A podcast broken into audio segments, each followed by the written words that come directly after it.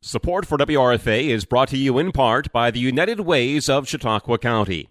United Way is a nonprofit organization that mobilizes the community to help every person and family improve their lives. Donations to the United Way stay 100% locally in our community and get invested in more than 40 community based programs. These programs help students achieve academic success, families to be self sufficient and financially stable, and vulnerable households to get their basic and emergency needs met. The United Ways of Chautauqua County, proud supporters of community radio in Jamestown, New York. To learn more, visit uascc.org or call 716 483 1561. As soon as Governor Kathy Hochul released her proposed state budget, the New York Association of Counties was speaking out about a planned clawback of Medicaid funds to local municipalities. A podcast they host explains what the program is and how Hochul's clawback could affect counties. You're listening to County Conversations, a podcast brought to you by the New York State Association of Counties. I'm Brian Gregoire, NYSAC's Legislative Director, and today I'm joined by Dave Lucas NYSAC's Director of Finance and Intergovernmental Affairs. Welcome back to the podcast, Dave. Thanks. It's great to be here. Well, this week, Dave, a lot of news. Of course, the governor unveiled her executive budget. For our county officials, this is a $227 billion spending plan, which is the largest in state his- history. And it contained many proposals that are going to impact counties. And you can look forward to additional analysis from NYSAC on those proposals. Of course, we have it on our website right now, but in the coming days, we'll have more information as well. One of the largest proposals, though, and also the most impactful to counties contained in her budget was the ending of a long standing practice of sharing federal Medicaid funding to counties. Specifically, the budget proposes to stop sharing EFMAP money from the Affordable Care Act with counties. It's a complicated system. We'll dive into it in just a minute here, but that's what's important to know is that we also project this proposal will increase Medicaid costs for New York's 62 counties by up to a billion dollars. So, Dave, this is obviously a very serious problem for counties, but before we get into that, can you just walk us through some of this terminology? Like, what is an FMAP? Yeah, the, the I get this question a lot. Um, but basically, FMAP stands for Federal Medical Assistance Percentage, and it's the share that the federal government pays towards the national Medicaid program. Every state belongs to the Medicaid program, and every state has a different share, and the share is based on the wealth um, within each state compared to every other state. So there's a floor set because some states um, have extreme wealth. New York is one of those. So our match from the federal government on every dollar in Medicaid is 50%. Okay. So the counties in the state pay the rest of the share in New York State. Right. The match can get as high as 78 or 80% in other states that have less resources. And that's what the program was meant to do. It was meant to allow states that had more resources to participate in the program as well as that they had fewer resources. And this, the federal government would pay more for states that had fewer resources. Sure, sure. So that's an FMAP, but what is an EFMAP? Yeah, an EFMAP is the E stands for enhanced. And what happens is the federal government on occasion will implement what they call an enhanced FMAP, which means they will raise the federal portion of the Medicaid spend. They'll Okay. raise their own match. Yep. They've done it multiple times in in the last 20 years. They usually do it in response to an economic downturn, a recessionary period. They'll increase the federal share of Medicaid because when they do that, it becomes less money each state has to contribute into the program. So it becomes free cash flow for the states, and it's meant to help states during a downturn so they don't have to raise taxes or cut programs severely because all that spending goes into the economy and, and GDP. So the goal is to uh, allow localities and states, and in this situation, uh, to be able to have some flexibility by having extra federal resources available to them. Okay, so uh, that makes sense, Dave. So are, are we operating right now in New York State under any EFMAPs? Do we have any EFMAPs that are coming to us? Yeah, we do. Right now, there's a there's an EFMAP under the Affordable Care Act that went into effect. Um, and it was signed into law in 2010 and it went into effect in uh, 2012, right around there. And we share in those savings, those federal savings that come in Because we're a payer. because we're a payer. That's Okay. right. And Congress, especially the congressional delegation, during the debate over the Affordable Care Act, and even before that, going back to 2003 and, the, and that recession right after 9 11, they implemented an EFMAP. It was a slight increase in the federal share, and it required states that required their local governments to pay a share of Medicaid Yeah. to get a share of the federal savings proportionate to what they're putting in. That makes sense. And it's been done that way in New York for tw- 20 years now. Every Right. time this has come up, the savings is shared proportionally. So during the Affordable Care Act, they did they did a big increase. They went from 50% to 90% for a designated piece of the population, which brings in a lot of savings.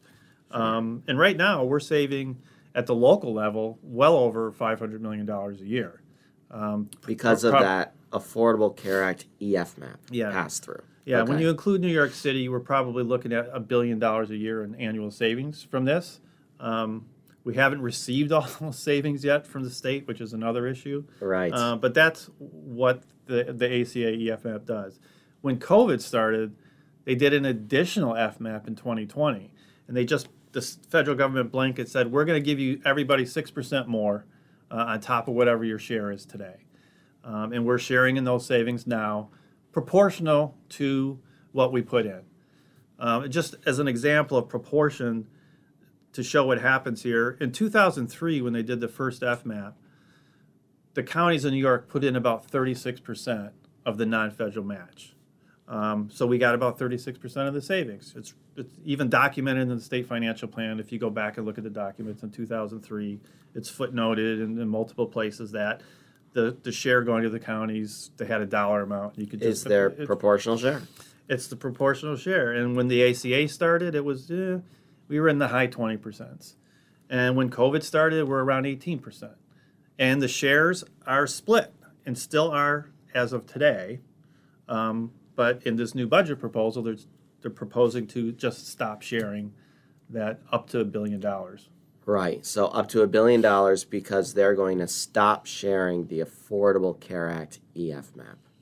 So what kind of impact do we project this will actually have on counties, Dave? Yeah, I so- mean, you just said a billion dollars, but any, you know, uh, what does this mean for your average county? What does this mean for the average taxpayer? Yeah, even using the, we'll use DOB's estimates here. They're saying it's, Sure. it's, a, it's close to 300 million for the counties and close to 350 million for New York City in new expense.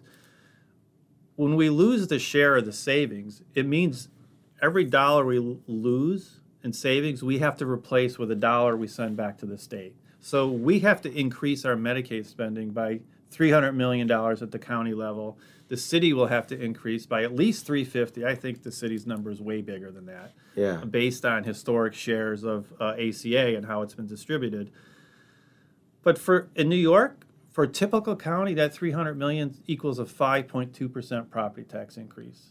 Wow. For so, 20% of the counties, it would be over 7%. And some get into double digits. and we're in the middle of 2023 already. Our county budgets are set. How are we going to come up with this new cost? Yeah, that makes it even worse because, you know, we don't know the details that the state's proposing to do this administratively, Sure. which really bypasses the state legislative process and the budget process completely. The legislature has no ability to intervene in this situation. Um, but as an example, Yeah. that near $300 million, it would require Albany to increase their tax levy by over $8 million. Wow. Um, that's an 8% increase An eight percent tax increase. Yeah, Suffolk County, $32 million. And we're not talking about new services. We're just talking about getting back to baseline. This is just extra spending the state is requiring counties to make. We're sending this much money. We send it in every week. so. I mean, you know, we're, we're, uh, the homeowners, the renters, the average citizen, you know, can't come up with an eight percent increase in their taxes. How is this how are we trying to actually improve the affordability and, and the housing crisis if we're looking at Albany County potentially having to raise property taxes by 8%? Yeah, no, it doesn't help. It doesn't help at all. It, it actually goes in the wrong direction. This, the state points out because of they put in a 0% cap Yeah. on counties in the Medicaid growth back in 2015. They point out to how much money that has saved counties over the years. And we are so thankful for that 0% growth cap because most of that money It's gone to property tax relief. it's gone to property tax relief. Property taxes would be so much higher today. They would probably be more than double what they are today had that cap not gone into place.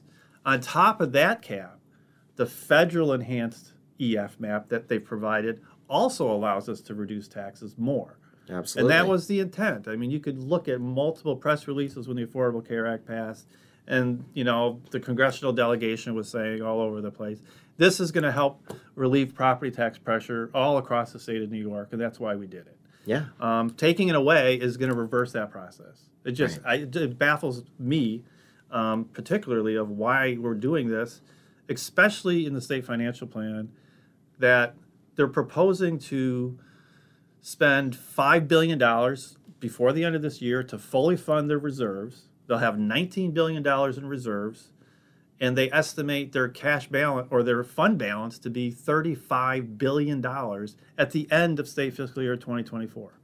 Why do they need to impose such a huge cost shift to local taxpayers? Right. It just doesn't make any sense.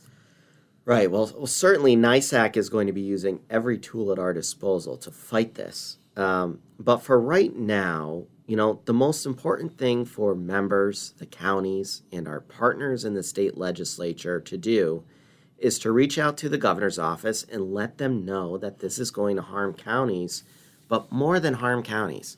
This is going to harm the mutual constituents that the counties, the state legislature, and our members all represent, which is the people of the state of New York. Those are homeowners, those are property taxpayers, those are renters, those are small businesses. This proposal is making our state more unaffordable, and we need the governor to reverse this decision. Absolutely. Couldn't have said it better. well, thanks so much, Dave. And again, for our listeners, you know, we're joined by Dave Lucas, NYSAC's Director of Finance and Intergovernmental Affairs. I'm Ryan Gregoire, NYSAC's Legislative Director and the host of today's podcast. To listen to other episodes of County Conversations, visit nysac.org slash podcasts or search for County Conversation on Spotify or Apple Podcasts.